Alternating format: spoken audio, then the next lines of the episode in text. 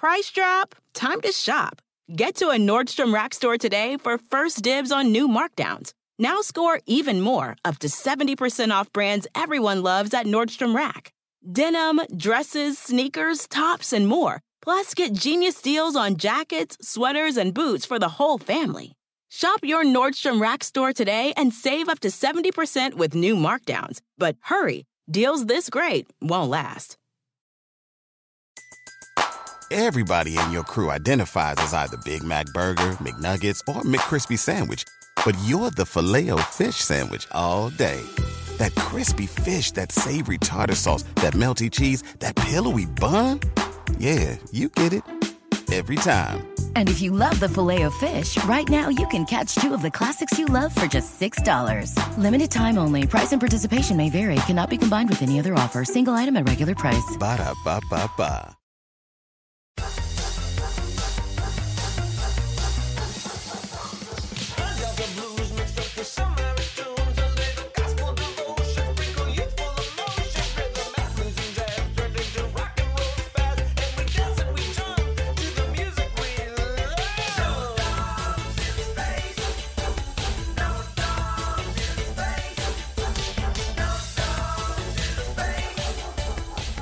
How do you like formulate words while acting out like vomiting? I, I, I'm just like, phys- like, fi- are you asking me? Uh, like at- how you know how people can burp the al- alphabet? Yeah. How do you do that while like making retching noises? I don't know. It, Stop. Fill it ahead. No, you can't. You can't do it. it's very difficult. I Yeah. mean, maybe you'll have to. We might. Maybe we can sign you up for a class once all this is over. I'm gonna teach that class. Welcome to No Dogs in Space, everybody. That's great. I'm Marcus Parks. I'm Carolina Hidalgo. uh, I had another one. I had another beginning to I thi- this podcast. That was just that was just for fun. I know, but I thought it was fun enough to begin. So Oh, okay. let's begin the show. All right, well, well let's just fucking start the show. and welcome to Dead Kennedys Part 3. So, after the release of the Holiday in Cambodia single, which Miles Copeland's much maligned IRS Records refused to distribute because of the band name, the Dead Kennedys finalized their deal with Cherry Red Records in the UK to lay down the tracks for their debut album. Yeah, well, it's not exactly that because IRS did distribute their album under a different name called Faulty Products. Ah. because Jerry Moss, he's the co-founder of A&M. He's the M for Moss. Ah. He heard about them signing a deal with Dead Kennedys, and he's like, "Dead Kennedys? The Kennedys are a family friend of mine. Are you kidding me? I worked on RFK's campaign. No way, no way, no how. Dead Kennedys are not gonna go through A&M. So." Miles Copeland's like, okay, we'll call it faulty. so yeah, Cherry Red did release it first in the UK, then a few months later it was released in the US, and Faulty Products distributed a single and, and later their their LP. Of course. Recorded at Mobius Music in San Francisco, Fresh Fruit for Rotting Vegetables, the Dead Kennedys' debut album, ended up being arguably the best all around album of the late 70s West Coast punk scene. And by playing faster than almost anyone, the Dead Kennedys helped to establish, along with a handful of other bands, the punk subgenre known as hardcore. And when I think about becoming a member of the community, the bosses are showing like a wish, my friends. Gang of and you to the need some stimulation.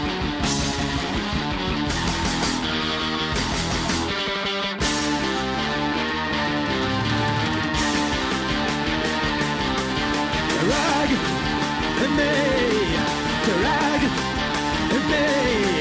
drag me, drag me,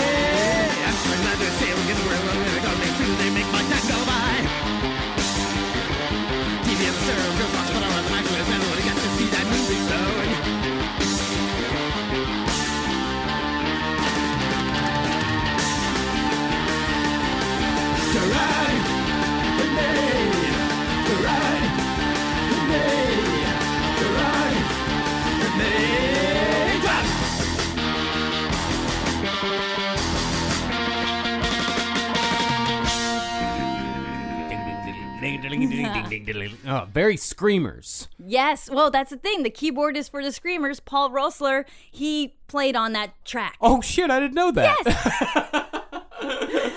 Got Paul on to do this. They're Okay. like, all right, why don't why don't you play the the, the keyboard? And and also uh, Teresa so- Soder, uh, she was credited as uh, Ninotchka, which uh, was uh, Jello's uh, Jello Biafra's fiance. They would soon marry in a graveyard on Halloween. oh, how adorable! It's adorable.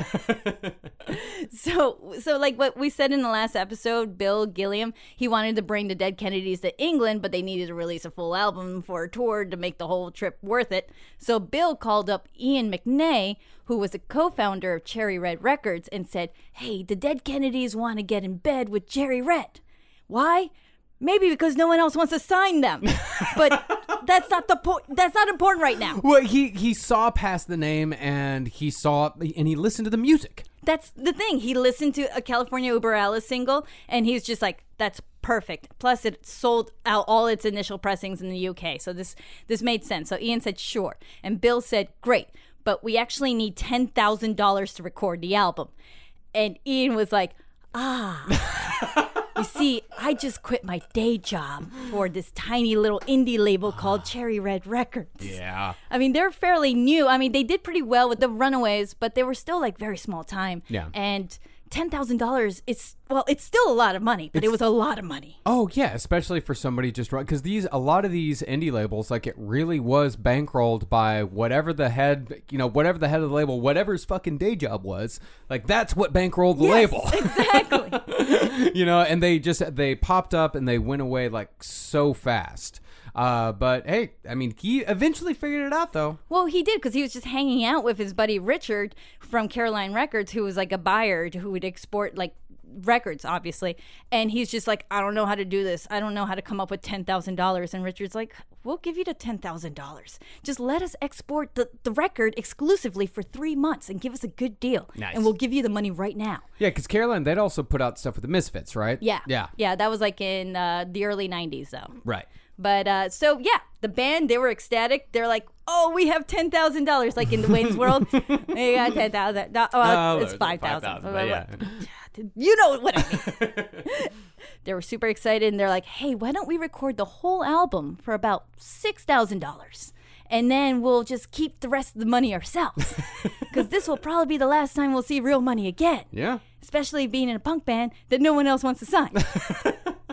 I mean, they had the songs. The the songs were absolutely there. Uh, but they also, but but you know, that that's the funny thing is that like you know you don't know history when you're living through it. You know, especially when it comes to music. You know, you don't know that you're in one of the most groundbreaking breaking punk bands of all time when you're in one of the most groundbreaking punk bands of all time. You know. that seems to be the case and especially with, with with someone like klaus right he, he'd been playing in bands for 10 years and especially when you have that kind of experience and you've been doing this for so many years you stop believing a little bit as the years go by And there'd already been a little bit of tension in the band. Like back during the, the very first East Coast tour, uh, Jello Biafra had actually said that he thought about quitting the band then because all the guys in the Dead Kennedys who used to be in bar bands were starting to act like they were in bar bands again.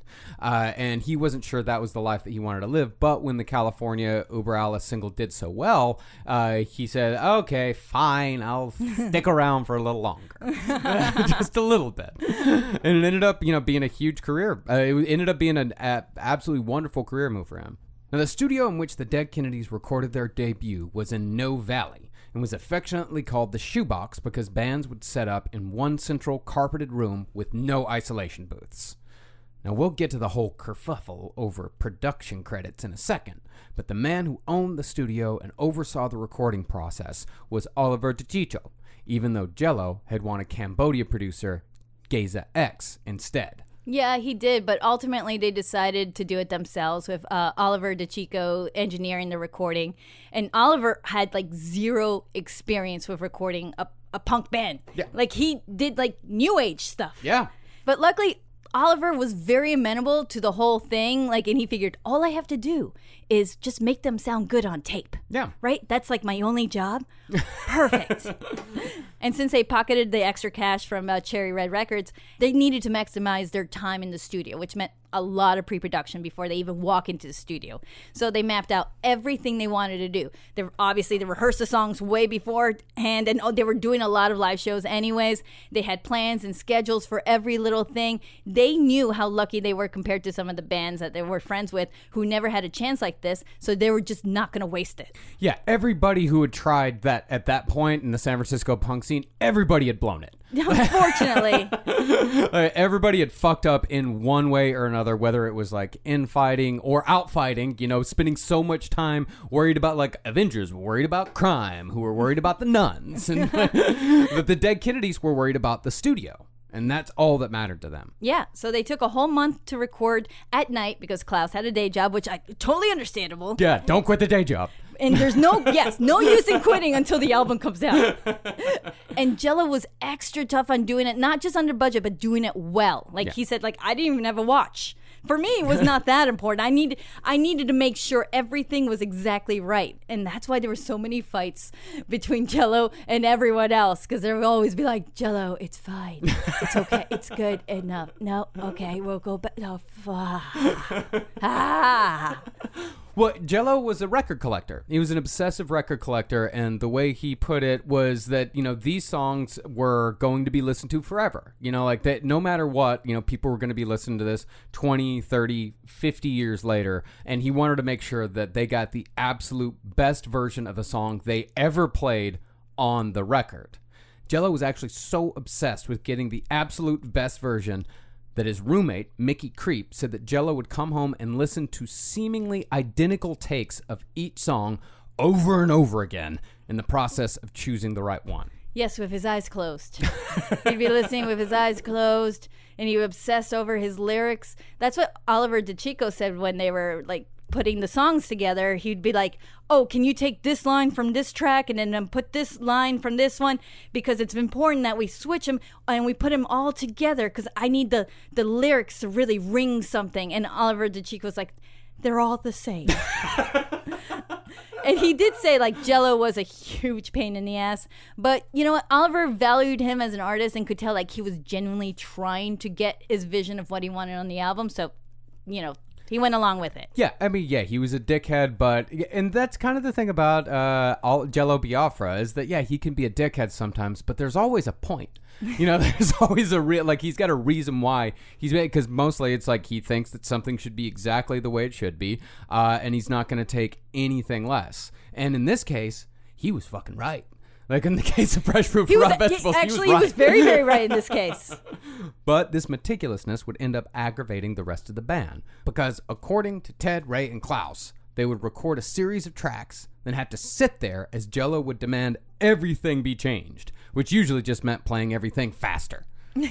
Well, that's the thing. You got to make it faster, not not too wimpy. It's got to be powerful. And Jello gave himself the job of deciding what was going to go eh, on the record. Like he appointed himself that job, pretty much. yeah. So during the mixing process, like Oliver and Ray would work on the console mixing the tracks because Ray was hugely instrumental in the production of this album, of course.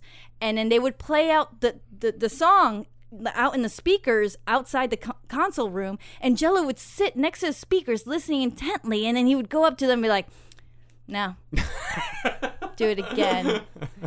and back to work. Also, I wrote about four pages of notes based on this one track. Here you go. Okay, Jello. Yeah. Now, because of all this back and forth, Jello and Ray didn't agree on production credits then and still don't agree on them now. So, in order to just get the fucking record out, all production credits were instead given to Oliver DiCicco's cat, Norm. Norm. Norm! Norm, the producer. I know it's it's adorable that uh, the cat has a human name Norm and the owner has a cat name Oliver. It's adorable. It is. Well, Norm would help out by napping on the mixing board, sometimes over the knobs. That's, where it's warm. yeah, he'd be like, "You see where my right paw is? No, the other right paw. That's that's the equalizer. You're gonna want to use that, but use as little equalizer as possible because the equalizer tends to change the phase and makes the sound more fatiguing." Actually, it's better to move the mic around before adding the equalizer. Thank you, thank you, Norm. And Ray actually got credit uh, as a uh, production assistant Mm. to Norm. Well, the funny thing about Norm is that uh, both Jello and Ray said that, like, for years afterward, they would have people asking, "Hey, can we get Norm to produce our album?" Because nobody knew that it was just a fucking cat, and he'd be like, yeah, he's like, "Unfortunately, Norm passed away many years ago." Uh, yes, he died at the tender age of 11. I'm sorry. You're going to need a new cat. And so, on September 2nd, 1980, Fresh Fruit for Rotting Vegetables was released in the UK, which meant that it was technically only available in the United States as an import. This was, of course, both ironic and appropriate, because Fresh Fruit was quite possibly the most scathing and acidic indictment of America ever recorded up to that point in the history of rock music in general, much less fucking punk. Flying in the face of good taste at every turn, Fresh Fruit is both terribly funny and uncomfortable, violent in its content, and immovable in its conviction. And it all comes together to somehow make you feel weird and angry and happy all at the same fucking time. That is true. It is a cathartic record of the highest order. And even if you don't pay attention to a single goddamn bit of lyrical content, as is your wont, the further achievement of this album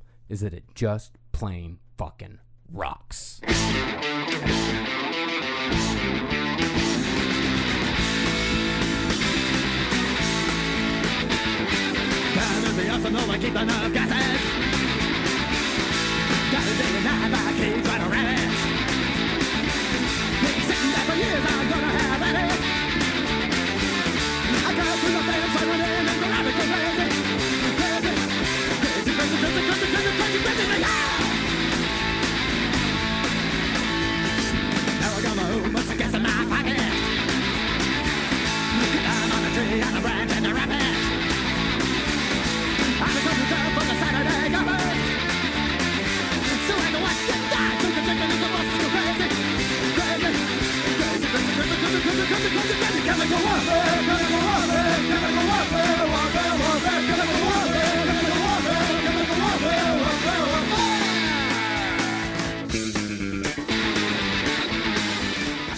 It's like a fucking post apocalyptic Eddie Cochran. Yes, It's fucking it. rocks so much. I know. It's it's about the Rocky Mountain Arsenal in Colorado.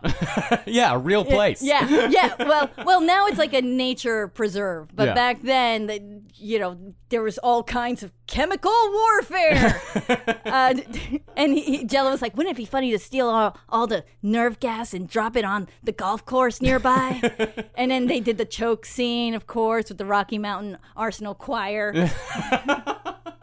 It- with, with like Will Shatter and Dirk Dirksen was there. Yeah. It, it was all good fun.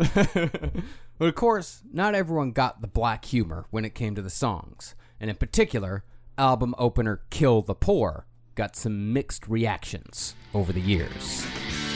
You know the sparkle of champagne You grind and start to free again A life's of the reason you may feeling right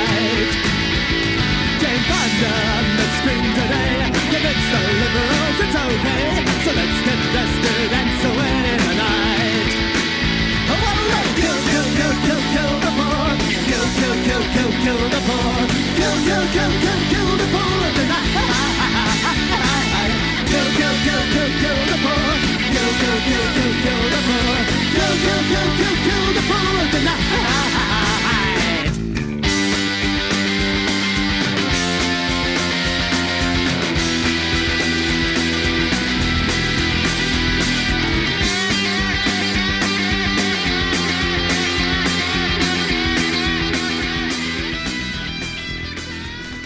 Know, while the band was rehearsing Kill the Poor, they had to move out of Ray's garage and rent a rehearsal space because the neighbors would complain to the police, especially the kill, kill, kill, Yeah. And Jill's like, I don't care if it takes all night. We're going to get this song right. Everyone together. Kill, kill. kill, kill. There's a knock on the door again. Let's move. but yeah, I mean, it's obviously meant to be funny. It's all it's tongue in cheek, of course. Yes, and that was something I don't know if we mentioned that when in the beginning of the first episode when we all laughed when we laughed we are like kill the four isn't that great and we didn't say that it's satire. Yeah, we didn't say that. Said no. It's yeah. It it is hundred percent satire, and it's fucking great. It's great, and it's a relevant satire as well. Yeah. Oh yeah. Yeah. East Bay Ray. He wrote the music. It inspired by the Ramon song. You know, you're gonna kill that girl. Gonna kill that girl. exactly. And it's yes, it's an anti-nuclear song, but with the point of view of the military madmen.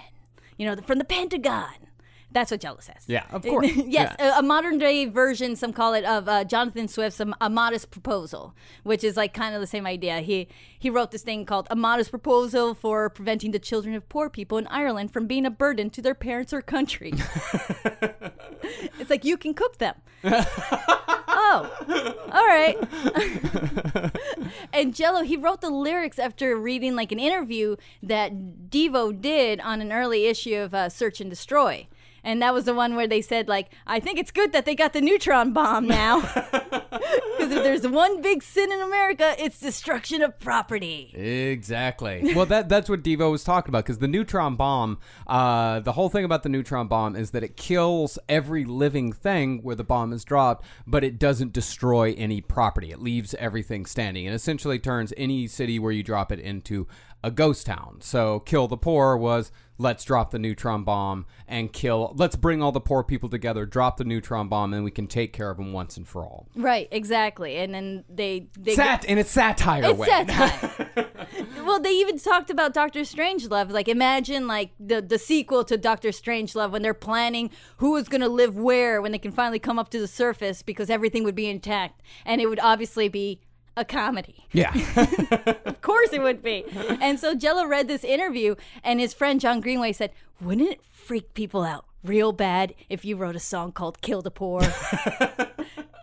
and that's why that's why we have Kill the Poor. That's why we have it, because of Devo. yes. Yeah, Devo's fucking great. Their, their interview, if, if you can find their interview in uh, Search and Destroy, like their early interviews are, are really fun. Like they're Yeah. a lot more manic than you'd expect from Devo. Uh, to say the least, Fresh Fruit is a dark fucking album.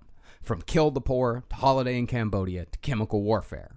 But what makes the album fun is Jello's ability to inhabit the evil characters that populate these songs, particularly the serial killer in the provocatively titled track, I Kill Children.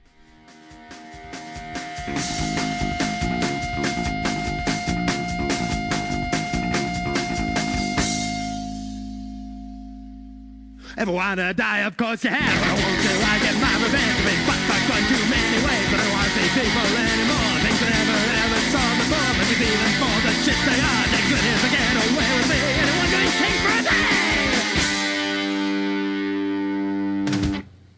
So I kill children. I let them see them die. I kill children. And make mamas cry. I kill children. I make the hits indoors.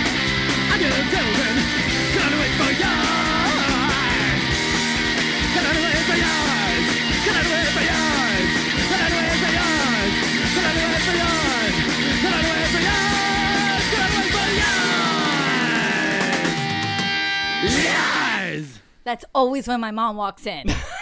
Every time. Jello, he wrote that when he was 18. He said uh, he and his friends would like shout, you know, to people from cars and speed off because it was a fun prank and they would yell shit like, I kill children! Eat a dick! I don't know. It's all it's teenage stuff. Well, I mean, now it seems a little uh, edgier than thou, like a little too edgy for its own good. You know, I kill children, blah blah blah. But this is, you know, it was written in 1977, 1978. Like serial killers were an everyday part of life, and in that period of time, you know, you're talking about the days of Bundy, the days of Gacy, you know, the days of more serial killers than I can fucking count. You know, and Did you is- write a book about I that? wrote a book about You it. wrote a whole book about it. Last book on the left on sale wherever books are sold. well, yeah, I mean, yes, Son of Sam. I mean, there there are so many. So writing a song called "I Kill Children" at this period in time was very provocative, and he was using dark humor in order to deal with all this shit. You know, remember he was he went to school. I mean, albeit briefly, but he went to school and. uh, Santa Cruz. You know, that was the home of Herbert Mullin. That was Ed Kemper. You know, he's in San Francisco. That was Zodiac Killer. That was the zebra killings. Like, there's a lot of fucking death. Or is it so much death? Jello Biafra is just close, just somehow nearby all these serial killers. I mean, I don't know if you know this, but JonBenét Ramsey's house was down the street from his family's house, and he was in town. It's, I'm not saying that he had anything to do with these murders, but it's just so weird that wherever he shows up, a serial killer is born. Now, similarly, Biafra inhabits more cold blooded sociopaths in the song Funland at the Beach, which tells the story of a theme park accident that results in dozens of quote unquote crushed little kids. But the owner's main concern is naturally all the lawsuits to come.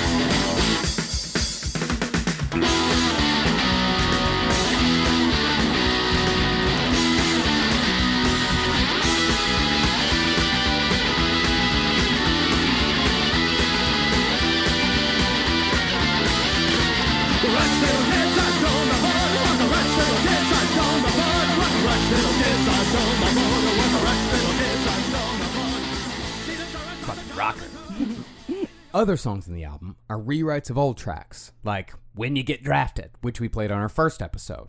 Originally, it was back in Rhodesia, Rhodesia being a possible destination for a new Vietnam back in the late 70s, which was where you'd be sent when you got drafted. Ah, yes. Here's the original, live at the Deaf Club.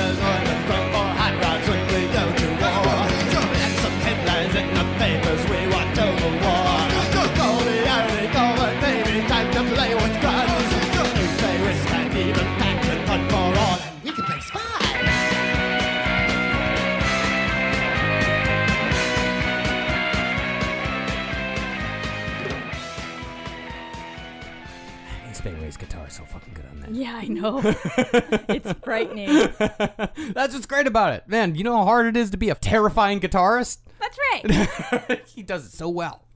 However, speaking of Ray, not all the songs were written by Jello. Besides lyrics by 6025 on Forward to Death, East Bay Ray also contributed lyrics and music on the somewhat incongruous anti drama anthem, Your Emotions.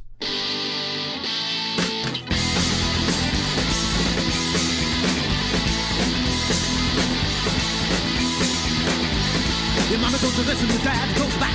Always think that this and never do that. You learn to be the feels the words and that. Which are really is you're just a copycat. Yeah, yeah, yeah, yeah. School told you this and the church told you that. Memorize this and don't you dare look at that. There are little human sisters who think they're yours. Just as they're going to the king of the boys. You're so boring, boring, boring. Oh, it's tape machine recording. You're so boring, boring, boring. Heard all this before.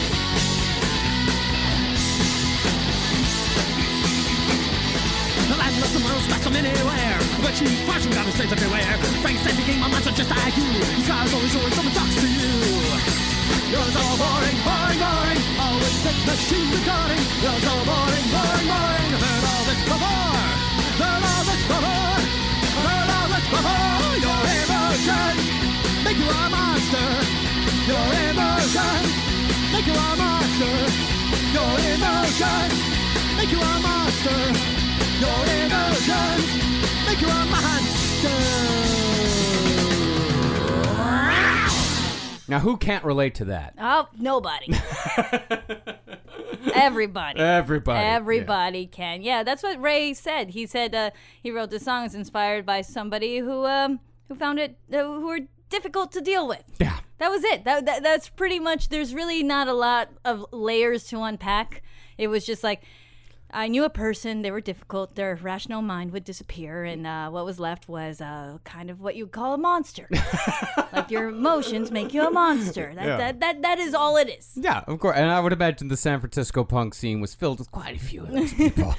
as, it as me, any or punk was scene. it him, or was it me, or no, it was you? I, I don't know who, who he wrote this about. And of course, the whole album ends with a Dead Kennedys trademark rewritten cover, where the band took Elvis Presley's Viva Las Vegas and added lyrics about the realities of gambling your life away, while still, and that sounds like a bummer. but they, it really does. It's like, oh, is Jello's gonna fucking, oh, he's gonna preach to me about gambling.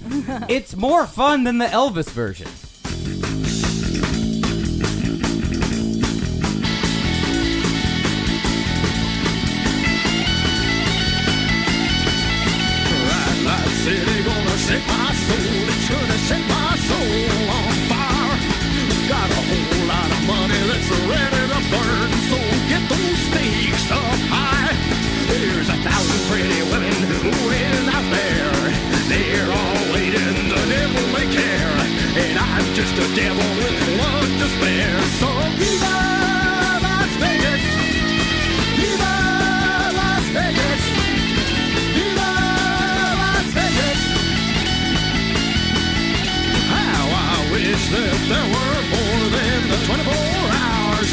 day.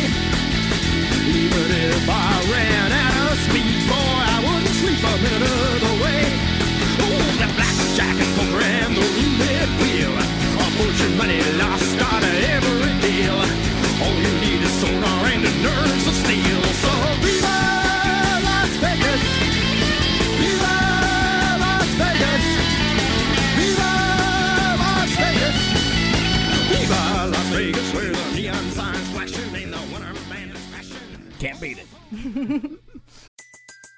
Everybody in your crew identifies as either Big Mac Burger, McNuggets, or McCrispy Sandwich.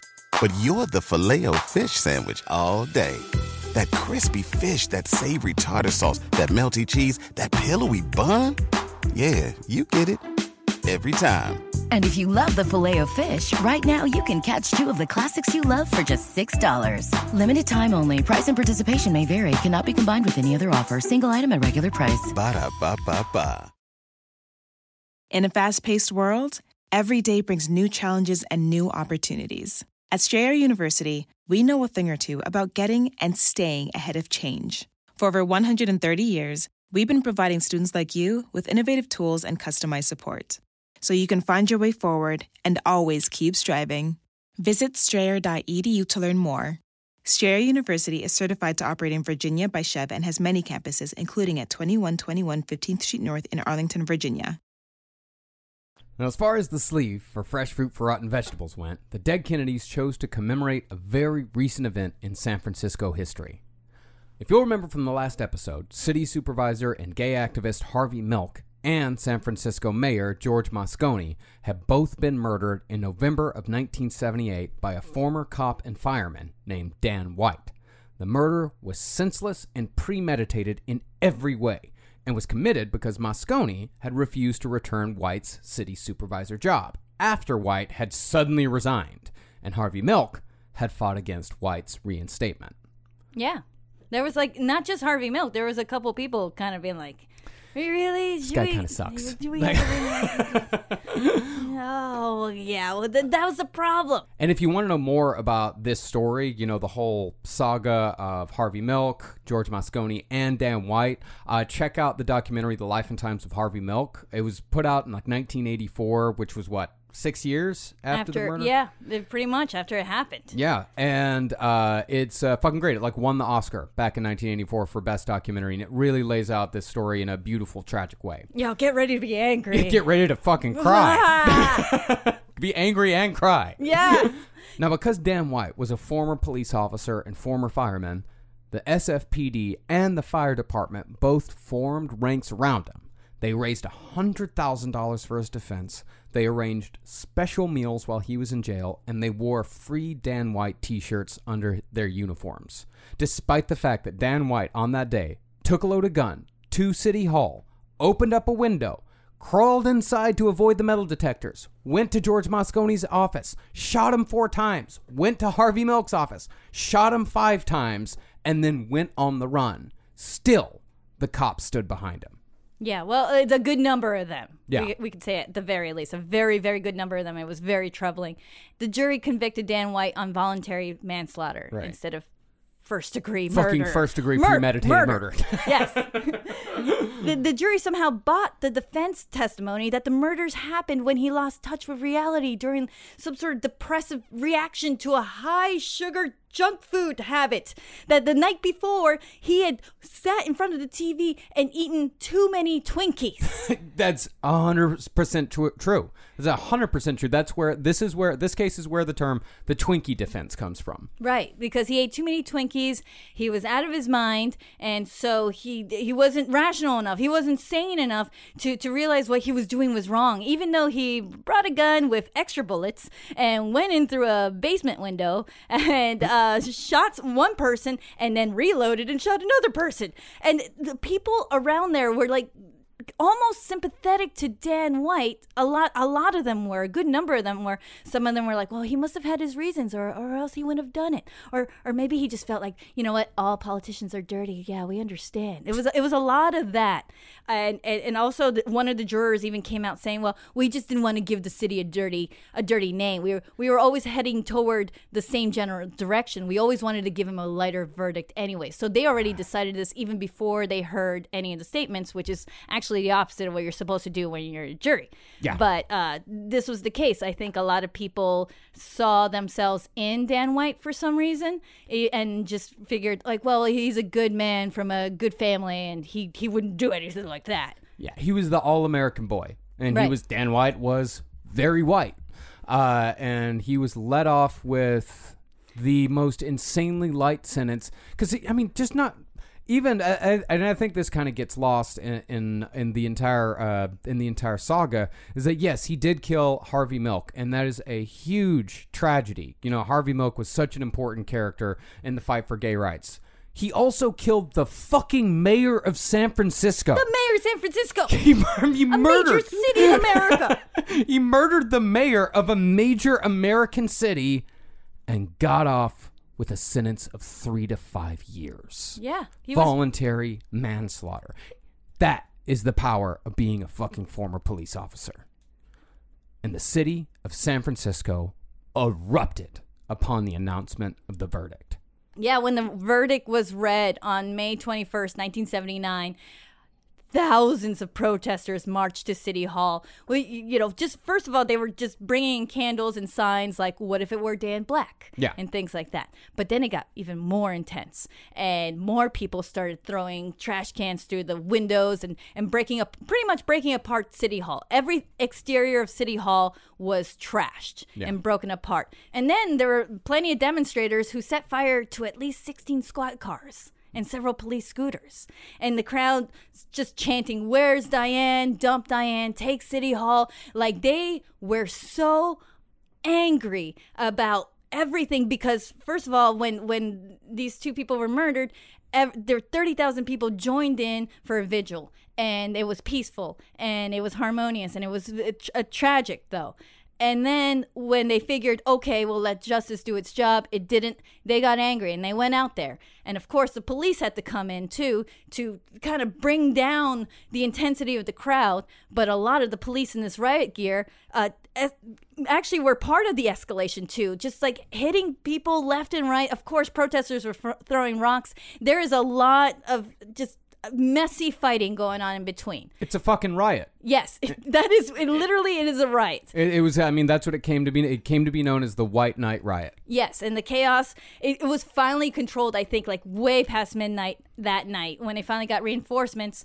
Uh, the police got reinforcements from the surrounding s- suburbs uh, by then, but it was still a lot of like, hey, a, a lot of people, a lot of demonstrators trying to keep the peace. A couple police officers as well, but the majority of them were not, especially going into the Castro and destroying gay-owned bars and, and shops and assaulting gay people wherever they saw because it, it that's what a riot is. It's Yeah. a lot of chaos and a lot a lot of awful people doing stupid shit like that. Taking advantage. Exactly, and and and the whole irony of this, uh, which I read, which is insane, is like, you know, when it comes to something like that, something insane like that, the only person who could have probably talked down a crowd to figure something out in a in a much more uh, clearer sense with a bullhorn was Harvey Milk. Yeah. Which is the, which is the saddest thing of, of the whole thing. It really is. No, Harvey Milk. They was, needed him. They really did. Like Harvey Milk was. A, he was a leader in the community, and George Moscone was a leader in the community as well. George Moscone was a very popular mayor,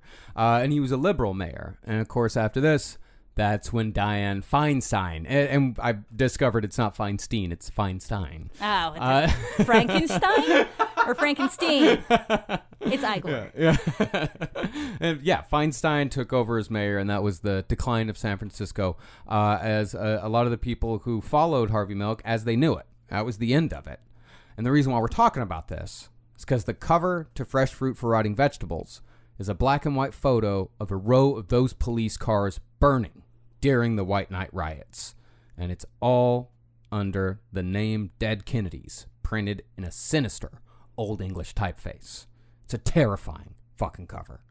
And besides that, the Dead Kennedys also commemorated the injustice of the Dan White verdict in a single that covered I Fought the Law. And we are now happy to solve the mystery of who blew George and Harvey's brains out. And that George and Harvey were George Moscone and Harvey Milk.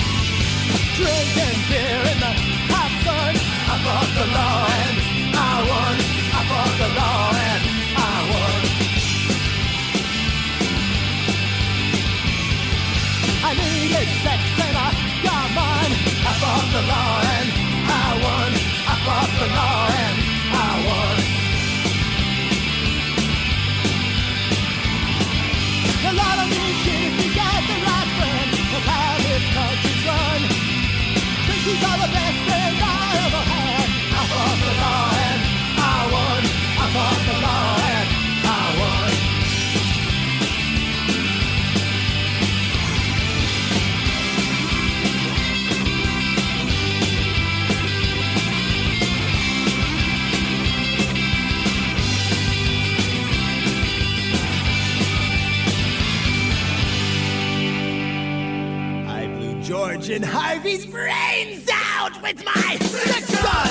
I fought the law and I won. I fought the law and I won.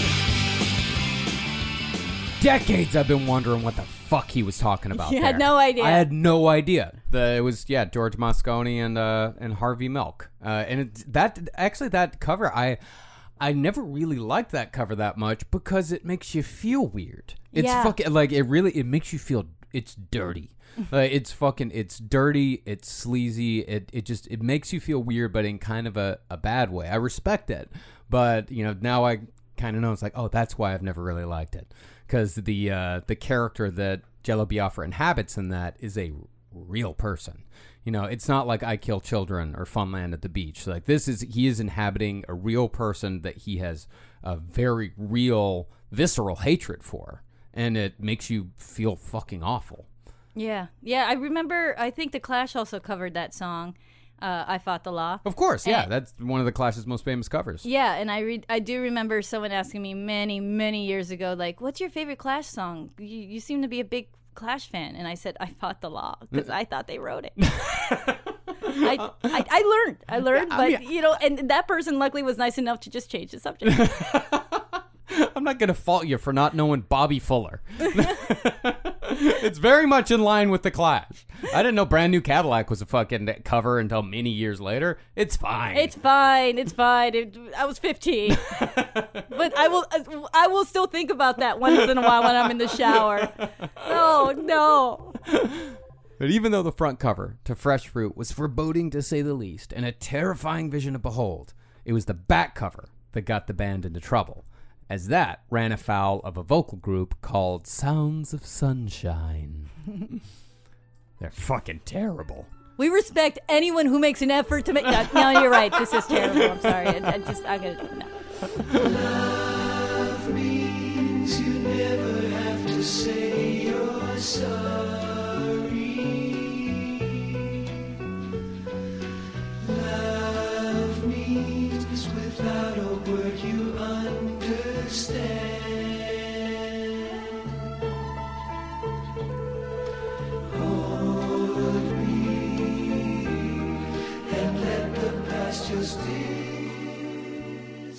Yeah, from a love story. Yeah. Love means never having to say you're sorry. I'm dying. that song is just. I mean, it's fine. It's you know, it's not for me or for No, you, no. obviously, but it's. it- It's fine. They play their instruments well. Yeah, Let's sure. say that. Sure. So they had a picture, the back cover of Fresh Fruit for Rotting Vegetables. There is a picture, a, a photo of a six-piece band, five men in tuxedos and one woman in a long dress and heels with a, like a very big beehive hairdo, and those were the sounds of sunshine. yeah. The thing is, is like Dead Kennedys, they didn't really know about that. so they figured, oh, cool picture. Oh, Klaus found it at a garage sale. This is great. Okay, awesome. Let's put uh, the the DK logo on there and the skull and crossbones on the drum kit. Ah, perfect. Yeah. looks beautiful. All right. So when Fresh Fruit finally came out and was reviewed at a small LA newspaper, they printed the photo too. Because it seemed like the people that reviewed it thought it was the band. so, uh, one of the band members of the Sun- Sounds of Sunshine, uh, Warner Walder, apparently real name, saw it and probably spat out his coffee while he was reading the paper. And he's like, "What's up with all these skulls? well, wh- why am I on this? You know, what is I kill Why- children?" Why am I Mr. Sparkle? So sounds of sil- sunshine sounds of sunshine yes they uh so sounds sounds of sunshine they don't have a good name it's it's terror. It's horribly hard to say. i'm gonna rename them sos The SOS, yeah. uh, they sued a million dollars or more, apparently, uh, saying like, "Hey, we're a Christian band. Our our picture is right above the song titles with the I kill children." Uh, so IRS ended up set- settling with SOS and paid about uh, three thousand dollars and just promised to remove the the likeness from the record. Yeah. So it was like, okay, cool. So Cherry Red put out a new issue with the same photo but without their heads. And they're like, no, no, that's not good enough either. Yeah. All right. Okay. So there was another version where the, they d- just had a, instead of the photo, it just said TBA. yeah. All right. Okay. Cool. And then the lastly, the, the the one with the elderly uh, women just sitting on a on a couch. Yeah. And so uh, there's actually they actually put the photo back much later though Yeah. because they're like, you know, sounds of sunshine. They're, are they going to sue again? Are they really going to hear about this? well, I, actually, yeah, the version that we have, we have the headless version Yeah. in our collection. But even though that part of the artwork was eventually changed, Fresh Fruit was also the beginning of the Dead Kennedys' long collaboration with artist Winston Smith, who, for this album, created the famous Dead Kennedys logo amongst other contributions. Oh yeah, Winston Smith. I mean, not his real name. No. he took that from uh, George Orwell's 1984. So Winston Smith, he came to San Francisco in 1976 after spending seven years in Italy stud- studying classical art. Little did he know what lied ahead. so when he went to San Francisco, he noticed like this whole punk movement thing around him, and the posters and the flyers just tacked up everywhere of these punk bands that that people would put up to promote their shows. So he thought like, oh, this is great. It's like kind of like Dada artwork from World War One. It's a lot of cut and paste, a lot of collaging. So he's like, okay, I'm gonna do that too. I, you know, he doesn't have any punk bands or any shows to promote, so he just make them up. Yeah, he's just an artist. Yeah, yeah. He made he made up a whole bunch of bands. I I love these names. Uh, Lenny and the Spitwats. PTA and the Dipshits, the Infidels, the Twits, the Cooties, the Rejects with an X, or Idiot Child. Idiot Child's wonderful. Yes. And then he would make up the name of the venue, performing live at Nico's. And with a fake address too. and say Friday. And so sometimes people would go and try to see Idiot Child play. and they're like, it doesn't exist. Oh, I get it. Oh man. Oh. So then Winston, he heard from a mutual friend, hey, I think you and my friend Jello would really hit it off really well. So Winston listened to the California Uber Alles single. He's like, oh, this is really good. So he sent Jello a postcard of a picture of the Zapruder film. So Jello wrote him back saying, let's meet at a, after a show and talk. so Winston and the band, they went out for hamburgers. And he showed them some of his artwork, including like this crucifix of dollars with Jesus on it called Idol that represented all the Jerry Falwells and other religious authorities who hypocritically make a lot of money off their followers. Yeah, it's a great piece of art. Yeah, and Jello's like, this is great. I want this on the cover of our next record. Uh, right now, we're making our first record, but now we have we have to make a second one. this that's how good it is. And then Jello asked Winston to make a logo for the band. You know, something simple but unforgettable. He said like he he said sort of kind of like a swastika, but obviously the opposite of that. you know, but like instantly recognizable. Yeah. Exactly, exactly. So Winston spent all night drinking a bottle of red wine and drawing like lines and circles and triangles, and he just couldn't come up with anything. And then eventually he lined up a bunch of toothpicks together, and he was able to do it with just a few toothpicks. You know, you, you two lines and an X, really, and it's it's DK. It spells DK. And so what he would do is that he just drew the black lines uh, where the toothpicks were, and then he used the bottom of, of his bottle of wine that he already finished, a- and and just like drew the circle, and it just made it red, so it was black and red, which is perfect colors. Oh yeah, it, it- I mean the thing is about a like a good punk band logo. It's like if a kid can draw it on his notebook in five seconds, that's a good fucking logo right there. And that's what it was.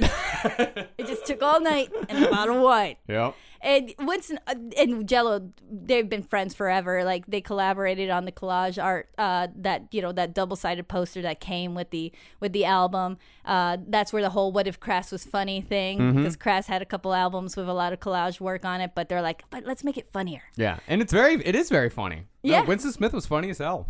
Yeah. Oh, yeah. Absolutely. Like, no, he he tapped into the right kind of uh, uh, style that Jello Biafra was into, and it, and that's why Jello Biafra also asked him like, "Hey, we need uh, our logo for al- alternative tentacles. You know, the one with the bat." And so, like, Winston uh, Winston did it. He, he made the whole thing himself and he handed it to them while they're in the middle of recording Fresh Fruit. and the one thing he said about that, I swear to God, he said this I met Norm, the producer. Oh, okay. Yeah, Winston Smith was great. He was uh, San Francisco's uh, version of Arturo Vega. Yeah. Uh, you know, that just a, a guy that wandered into the scene and ended up becoming a hugely important part of it. But as it almost always goes with bands like Dead Kennedys, such a great album also came with a huge backlash. For starters, punks felt that Jello was telling them what to do, and his many political proclamations were just turning him into another authority figure, which for some people, punk was supposed to be the antithesis of that. No authority figures, anarchy. From the musical side of things, though, punk fans in San Francisco and beyond blamed Fresh Fruit for hardcore punk, which quite a few people in the scene hated because it could be aggressive for the sake of being aggressive, and ultimately, some consider hardcore just plain fucking boring. Sam, Marcus, Not gonna get into it. we're not going to get into it because I actually thought this very well, that very thoroughly. I thought about this because you know, I, I hardcore is my favorite genre on two topics. Yeah. and it, it and you know I how much I. But you know what? We can get into it another time. We can. We, I mean, I can understand both these criticisms. You know, like it would be hard to argue against Jello Biafra being preachy. And Yeah, you know, it's really hard to say no, he's not. no, he is. He he absolutely is. It's whether you mind that or not, or whether you take it like someone could be pre- like. I'm not gonna take Jello Biafra being preachy personally. Like I'm not gonna say it's like, oh, he's telling me I'm. Th-. No, it's what he thinks, and if I I can decide whether or not I fucking agree with it. And you know, as far as the other criticism goes, you know, if I want a subgenre that's basically variations on a theme, I mean, I'm going for black metal. That's my that is mine. You All know? right. Yeah, absolutely. like I because you know hardcore it's it's variations on a theme. It's really fast and you know talking really fast. It's it's variations on a theme. Yeah. it just depends on which variation on a theme you like. That's Mine- true. I- and mine's black metal. That's true.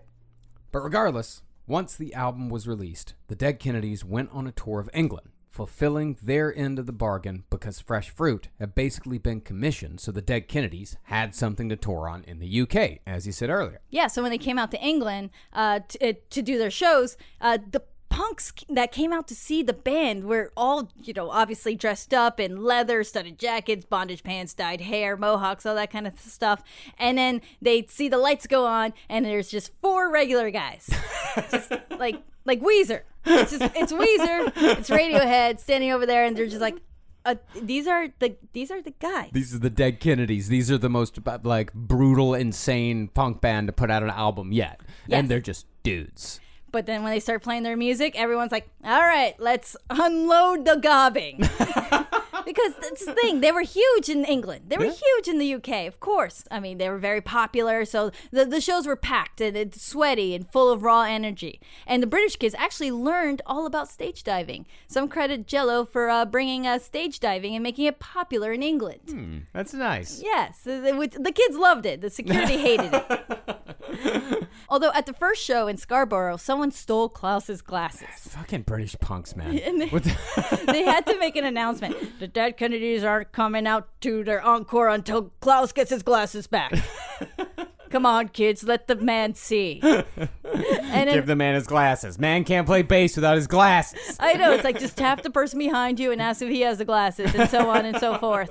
And after 15 minutes of that, uh, he finally got his glasses, and they finally got to do the encore. But by then, everyone was tired.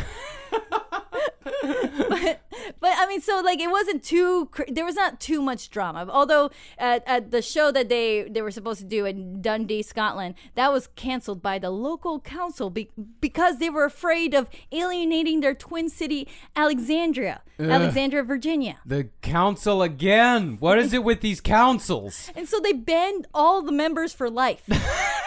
for life. You can't step in Dundee, Scotland. Wow. Wow. That's fucking. That is a bit harsh. Yes. that- Just because they have a tasteless band name. they also got canceled at the Lyceum and they had to move me- venues at the last minute. In Sheffield, they were billed as Dead Kennedys, DED Dead, uh, s- as a kind of a compromise, I guess, with the city council there. I don't know why that's better. it just makes it look like look like the poster's misspelled. As You- long as everyone's unhappy with a compromise, they're going to move forward with it. very true. Very true. Or the one, the show they did in Edinburgh, nothing crazy happened, but I just thought it was hilarious that Gary Numan was playing in the other room in the same venue. oh my god! I would have had such a hard time choosing which one to go to. Here in my car, I feel safe and simple. Gary New don't Gary Numan's much more than just cars. Then I don't know Gary Numan at You all. You don't. That we've had this conversation where I gotta I gotta like make you a Gary Numan mix. We gotta sit down and listen to films. Okay. Nah, Tubeway Army. Oh my God, there's so much great shit. You know what it is? I always got Gary Numan and Gary Glitter mixed up. The so two I w- very different people. I know. and so when someone's saying you got to listen to Gary Numan, I'd be like, I don't He doesn't. There's a bit. No, no, no, no. Gary Numan and Gary and Gary Glitter are. It's wildly different music, wildly different people. Gary Numan's fucking sick. He's great. Even his new stuff's pretty good. Now I'm gonna remember. Yeah. Okay. Good. And then the Dead Kennedys, they did a show in Liverpool, and that was when the band was playing California Uber Alles, and they were really rocking out. Everyone was loving it. And then one guy decided to give the Nazi salute because he knew the lyrics were funny and meant to be ironic, so he gave the Nazi salute He during just- the song. Decided to join in on the irony. I can be ironic too. Look at me. Exactly. But then another guy saw that and decided to do the Sieg Heil thing too. And then pretty soon the whole audience was doing it during the chorus. and so obviously, like, it- there was like a quick silence, and Jello goes on the mic and he's like, What are you people doing? That's not what this is about. No, no, no, no, no. Let's all sit down. We're gonna have a bit of a chat here. And They did. Five minutes. Stop the show halfway through to explain that this is not what this is about. yeah, he didn't know that it was a joke. Di- yeah, exactly. He didn't realize that uh, they were uh, quote unquote taking a piss. Yes. but even though, you know, the British, they weren't confused about California Uber Alles, there were a lot of dumbass Nazis that were confused about California Uber Alles. So, to take care of it once and for all, the band recorded and released the sublime and still relevant Nazi Punks Fuck Off, which also addressed some of the more outwardly violent dickheads in the hardcore scene.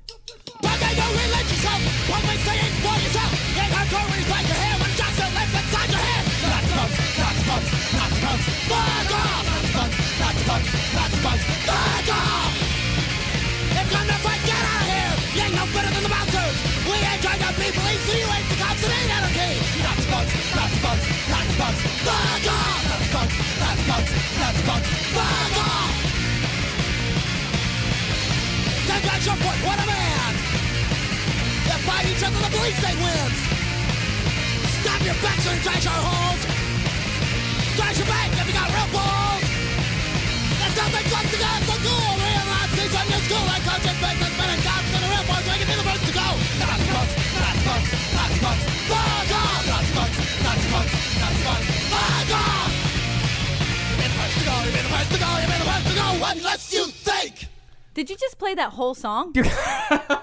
Yeah, I mean, that's what I, I was. you could only play the whole song, right? That's uh, well, that's what I was gonna say. Is that now that we're kind of getting into hardcore, we can just play the whole fucking song because it's really just a minute long. oh man, we're done right in time for dinner. but yeah, that's the thing. The more and more, you know, quote unquote jocks started going to Dead Kennedy shows, and it would get more testosterone filled, you could say. Like Jello saw that a lot of people were leaving the punk un- underground scene because of these jocks who would come to the show and like kind of ruin it for everybody. Like some of them would jump off the stage to punch punch people in the back of the head Yeah. just for fun, just for the sake of violence. And Jello Biafra said he kept seeing this over and over again, and so that's why he decided to write "Nazi punks fuck off," and he wrote it like all in one. Like it took him less than thirty minutes.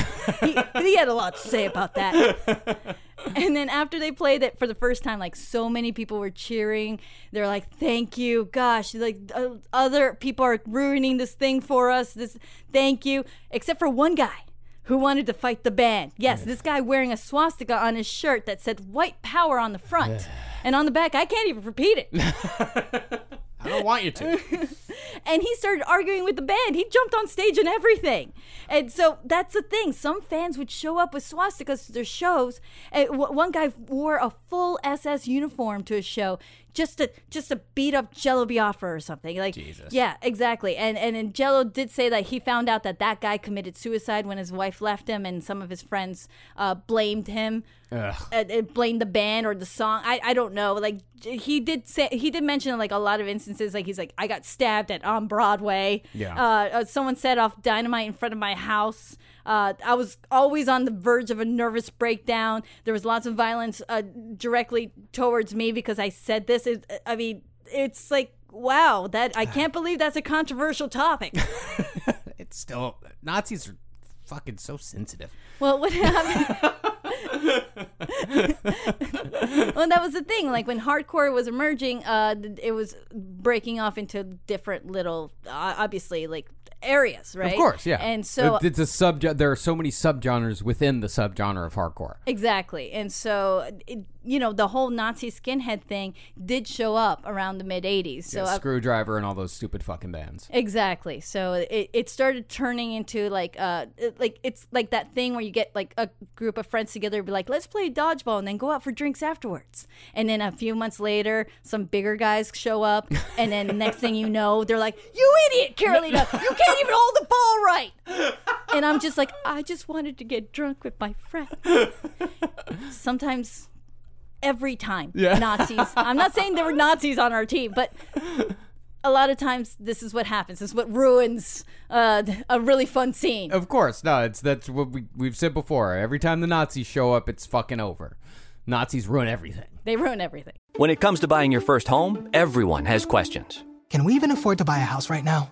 Well, I need to negotiate. How do I even negotiate? Luckily, a REMAX agent has answers. Hey, Brian, those are really good questions. They are? Thanks. It's my first time buying. I work with first time buyers all the time. I got you.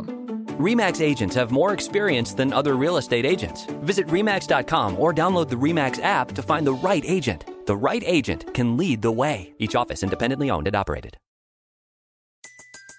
Everybody in your crew identifies as either Big Mac Burger, McNuggets, or McCrispy Sandwich. But you're the filet fish Sandwich all day. That crispy fish, that savory tartar sauce, that melty cheese, that pillowy bun. Yeah, you get it.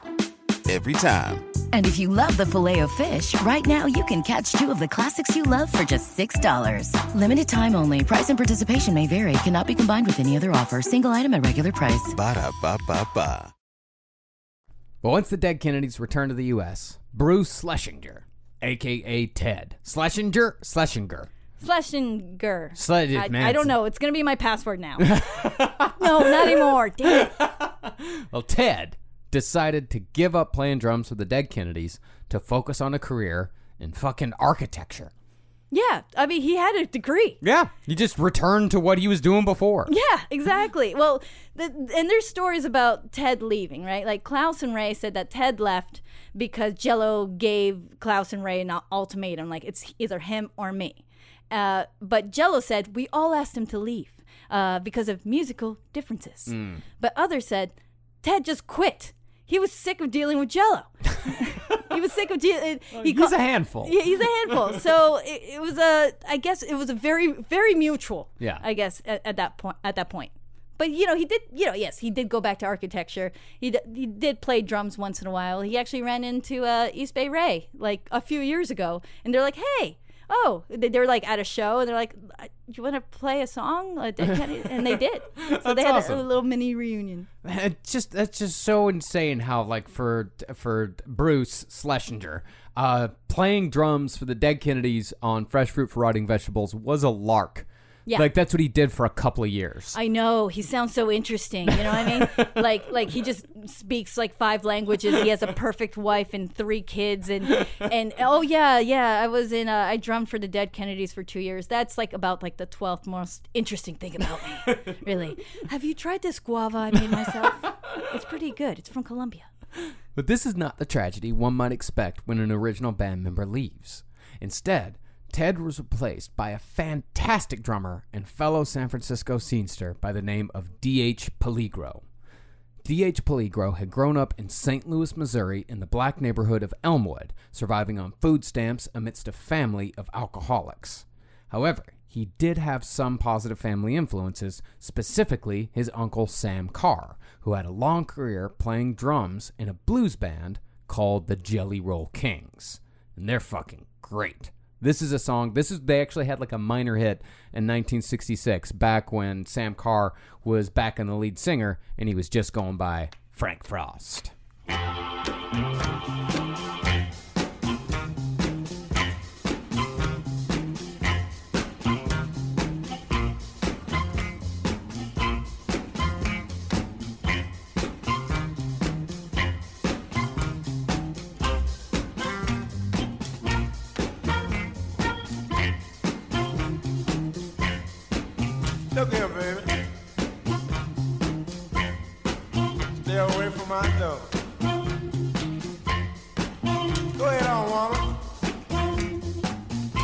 Get away my door. Cause I done found me back scratching. I don't need you around no more. Ah, scratching, baby.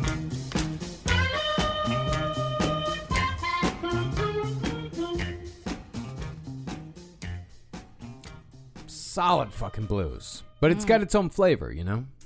Now, DH started off wanting to play guitar, trying to emulate Jimi Hendrix, but because his mother couldn't actually afford to buy him a guitar, she bought him a toy guitar instead. Oh, It's the best she could do. Yeah.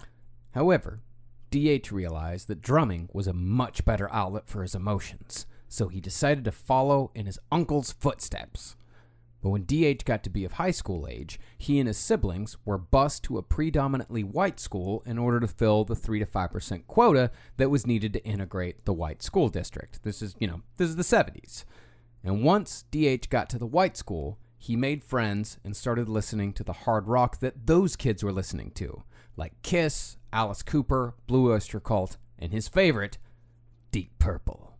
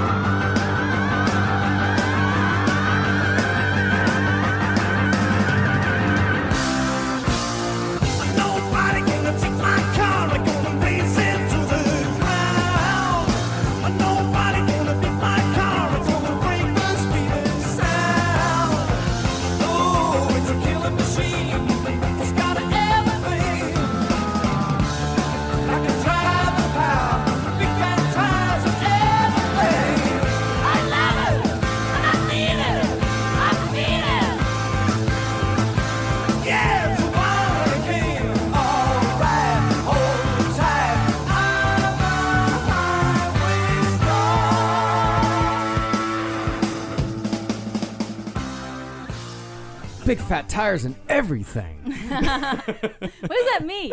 it's the su- it's the car. You know, he's talking about how fucking awesome his car is. He's a highway star in his car. It's got big fat tires and everything. Oh, I so want it. I need it. Literally a car. ah, all right.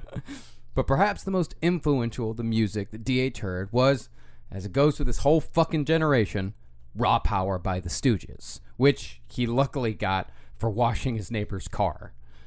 And so, armed with musical knowledge, DH headed for San Francisco. Yeah, he heard from a friend um, about San Francisco. He's like, the scene here is incredibly free. You want to do drugs and have sex? It's it's all available there. so he did move in there, and he did indulge in a lot of drugs like pot, cocaine, LSD, and working whatever jobs he could take while living out of his van because he was homeless. Yeah, he just went to he just drove from fucking St. Louis to San Francisco to see what would happen.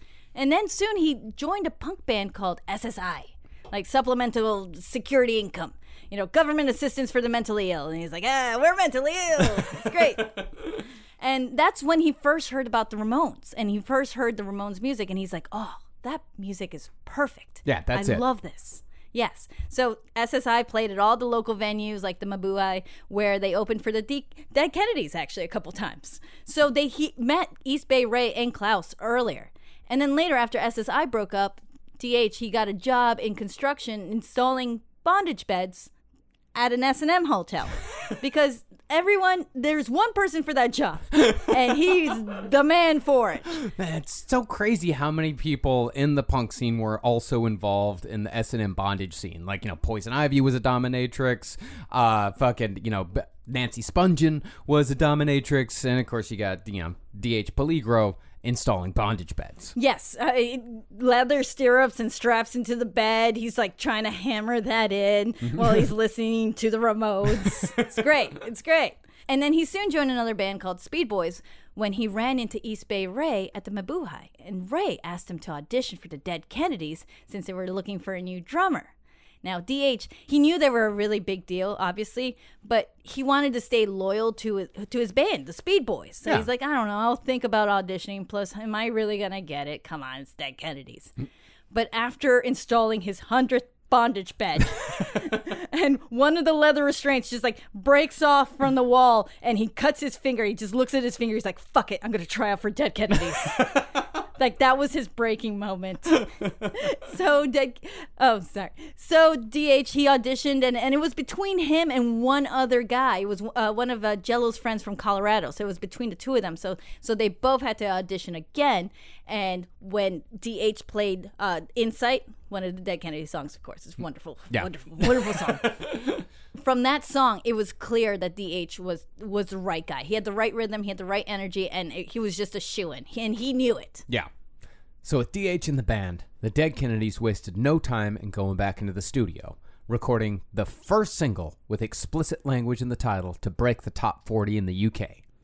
Too drunk to fuck.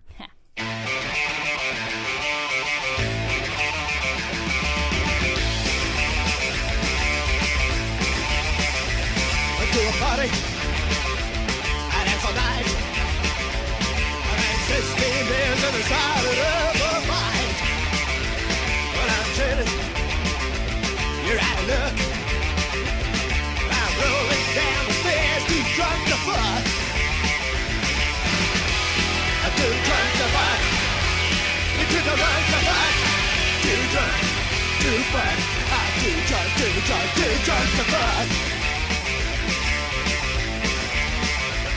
I like the stories. I love your gun. Shooting the tires I love the world of fun. Right in my room. Wish you were dead.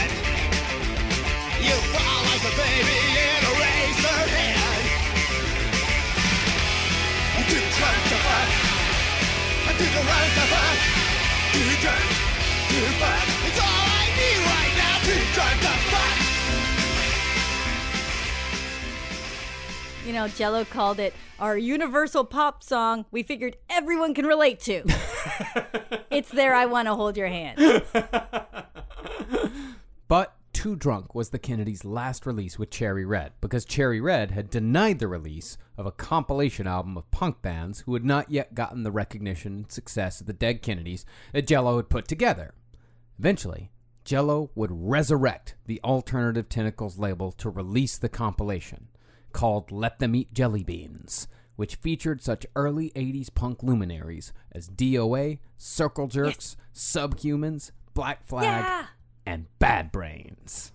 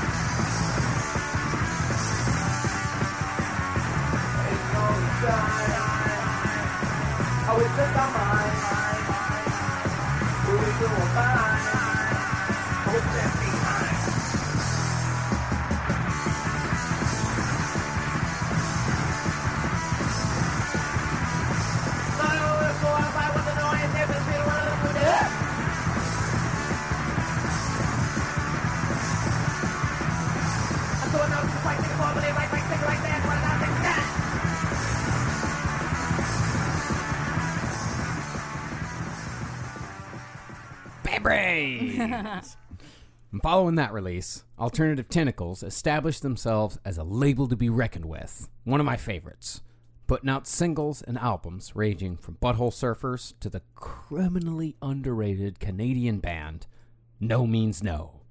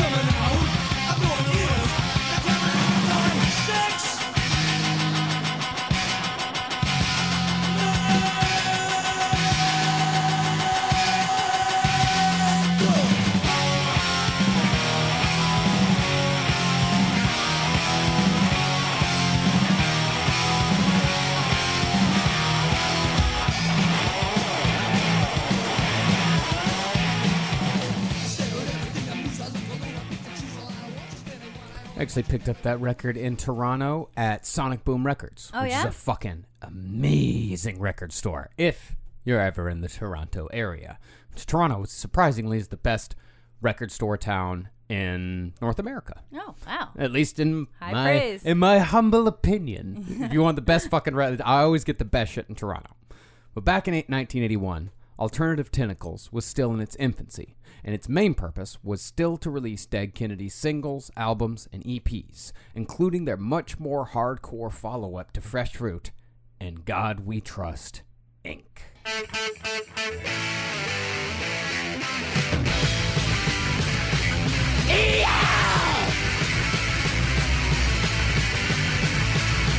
I believe in jumping paper. The barrels and give it away. The shiny looking at some fingers. Gonna find a thing in the windows. It's a keep on pushing men and mine and keep on pushing men and mine and trying to Kepone factories and the paper in the box of trees. Now I got these splitting headaches. Get quiet, get it up no more. I can't sleep, but it's driving me crazy. Shake out the MC double. Yeah, keep on pushing men and mine and keep on pushing men and mine and trying to keep on and the people in the box of trees. Go down to your big and bully, slam out to your brand and low. Gonna grab you by your sacred skull and rack some keep on that That's hardcore right there. Yes. Actually, Jello brought this uh, this song to rehearsal the first time he met Ray. No shit. Yeah, so that song been around forever. It was uh, "Keep on Kids" though. Yeah. And then they uh, switch it around, of course. And then when they got to "In God We Trust" Inc., they're like, "We got a perfect song." Just pop it down there. Yeah, just pop it in there. And I think with that album, that's the first time Ray gets producer's credit before Norm the Cat. Oh, very nice. Yes, it's Ray then Norm, which is that was very nice. so the Dead Kennedys they recorded uh, their eight songs uh, for like as a as an EP. Uh, it's in the middle. Yeah. it's a me- it's a medium.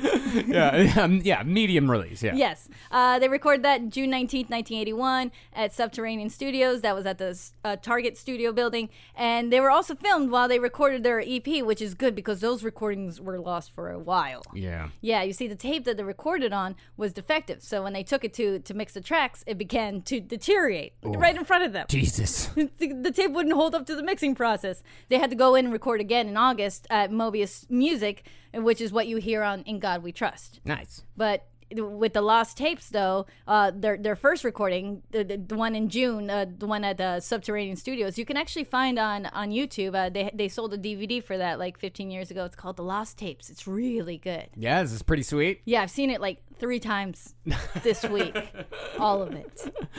But even though a lot of the EP was straight hardcore, Dead Kennedys also tried something new, rewriting California Uber Alles as a swingy jazz number called We Got a Bigger Problem Now, which rightfully replaced Jerry Brown with the new boogeyman, Ronald Reagan.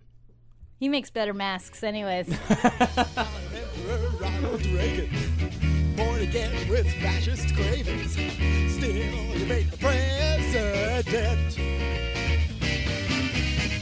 Human rights will soon go away. I am now your Charlemagne. Parade in school. And I'll make sure that Christian too. California, Uber Alles. California, Uber Alles. Uber Alles, California. Uber Alles, California. Shop, shop, shop, do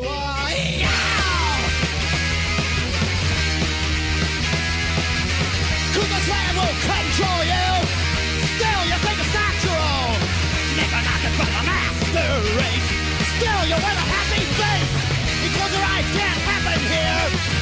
Alexander Haig is near. Vietnam will come back, you say. Join the army or you will pay. Join the army or you will pay. California, Uber Alles. California, Uber Alles. Uber Alles. California, Uber Alles.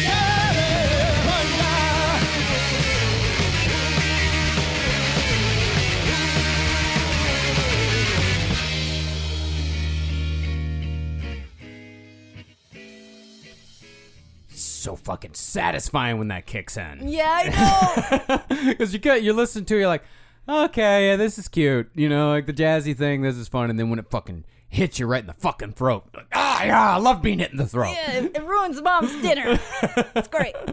So, having helped redefine the genre of punk with an album and an EP, the Dead Kennedys were ready to go even darker on their next album, which is where we'll pick back up for the conclusion of the series. Oh gosh, really? Yeah. Oh, mm-hmm. yeah.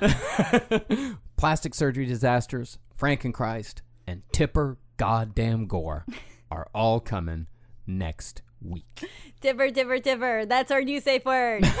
tipper, tipper, tipper. Tipper, tipper, tipper, tipper, tipper, tipper, tipper. We keep making fun of that because of the over Oprah Winfrey video and everything, and, and how Jello Biafra is talking. I understand. I, I get he's got to make his points, and then mm-hmm. there's like, but Tipper, Tipper, Tipper, you had Tipper.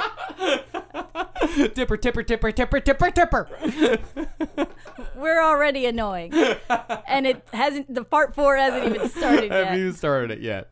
Well, thanks everybody uh, for listening. I guess one thing that we got to talk about is we do have a new release schedule. Yes, because the last one that we said uh, last week was like, how about Thursday through Friday? But then that just sounds so stupid. it didn't at the time. Well, it sounded stupid, and then it, it didn't really work. You know, like because we we've been trying as hard as we can to get the show out uh, every single week, and you know, and you know, and sometimes in order to kind of give us more time, you know, we've been recording uh, episodes that were you know not necessarily a part of what we were trying to do here, uh, and that ended up taking usually just as much time as a regular episode did. Uh, and so, in order to give you guys the best absolute show possible, and so you know when the show's coming out, uh, we're gonna go bi-weekly. Yeah. Uh, and we're gonna do every other Thursday, just so you got, just so you guys know, it's like you know exactly when the show is coming out. You know, every single time, and we want to give the show uh, the attention and care that you know this music deserves. You know, we don't want to just be talking shit here. We want to know exactly what we're talking about and the the history of you know punk music and the history just music in general. It's very messy. It Yeah. takes it takes a lot to get through, and specifically, like it, Carolina, you guys have no fucking clue how hard she works on this show. well, well, I have worked through the weekend for the last four weekends. No, you've and been- I missed our vacation, except for those two days. Yeah, yeah. You're you're she's she's working, you know, at at the very least six and a half days a week. Uh, and you know, I I want my wife to live a life. Thank you. Well, it's it's not just about having the time. We, we do need the time, but it's also about like uh, letting all all those like things that we're learning and, and reading and listening to like kind of just like developing the mind like just putting them away in filing cabinets because it doesn't work when i haven't slept for days and we're talking and and i'm like it's too hot in here it doesn't work for the both of us so we, No. we need we need time to breathe time to think about it and, and time to uh, just enjoy the, the show. yeah, we yeah we need to have fun doing this, you know. And if it's a weekly grind, uh, where we're you know killing ourselves, and specifically Carolina's killing herself every single week to get this shit out, then you know then it's it's gonna show through, and we we want to have fun uh, just as much as y'all want to have fun listening to it. So yeah, we're gonna be going bi-weekly uh, from now on. Uh, thank y'all for understanding. Uh, we we really appreciate it. We appreciate Yeah. all the people that have uh, sent us email. We've been getting so many sweet emails from people. Like just got one from uh, someone saying that you know they'd never uh, heard really heard punk music before. Now they'd kind of heard names, but had never really gotten into it. And now they're discovering like, oh, this is my genre. Oh, like this is the yeah. music that I've been looking for my and you know my entire life. Uh, and you know, and, and so we're that that makes us really happy to get emails like that. Yeah, thank you. Oh, yeah, you, you can send those emails if you want to keep saying really nice things all the time. Uh, no, no dogs in space at gmail.com. Also, the same place where you can submit your music. If you're in a band or you're just a guy or a, or a girl who just makes music and, and you, from your room and, and, and you record it and you want to send it to us, we, we'd love to play it uh, at the end of every show. We absolutely do. And this week's band is Fiends in Human Shape out of Provo, Utah, of all fucking places. Kudos to you guys for fucking surviving Pro- Provo. Uh, but it's off of their EP Lodies. Uh, they don't get they're not on Spotify, but they've got uh, an EP available over on uh, Bandcamp. It's fucking great. The reason why we are spotlighting Fiends in Human Shape on this episode is because they have a variation on uh, Nazi Punks Fuck Off. It is Nazi Punks Can't Fuck. Oh, It's fucking great. I Uh, like it. Clever. I, I like it. and even if it wasn't, you know, a great message, it'd still be a great fucking song. So here is Nazi Punks Can't Fuck by Fiends in Human Shape. Go check out their Bandcamp and support this band uh, just as, you know, you should be supporting all local bands out there that are struggling uh, during this uh, stupid fucking time in human history. So we'll see y'all in two weeks. Thank you very much for listening. And uh, I don't know. I, I- rock on. Uh, it sounds awful. The Uh, wavy gravy. wavy Keep the gravy. classics turning. Thanks, everyone. Goodbye. Goodbye.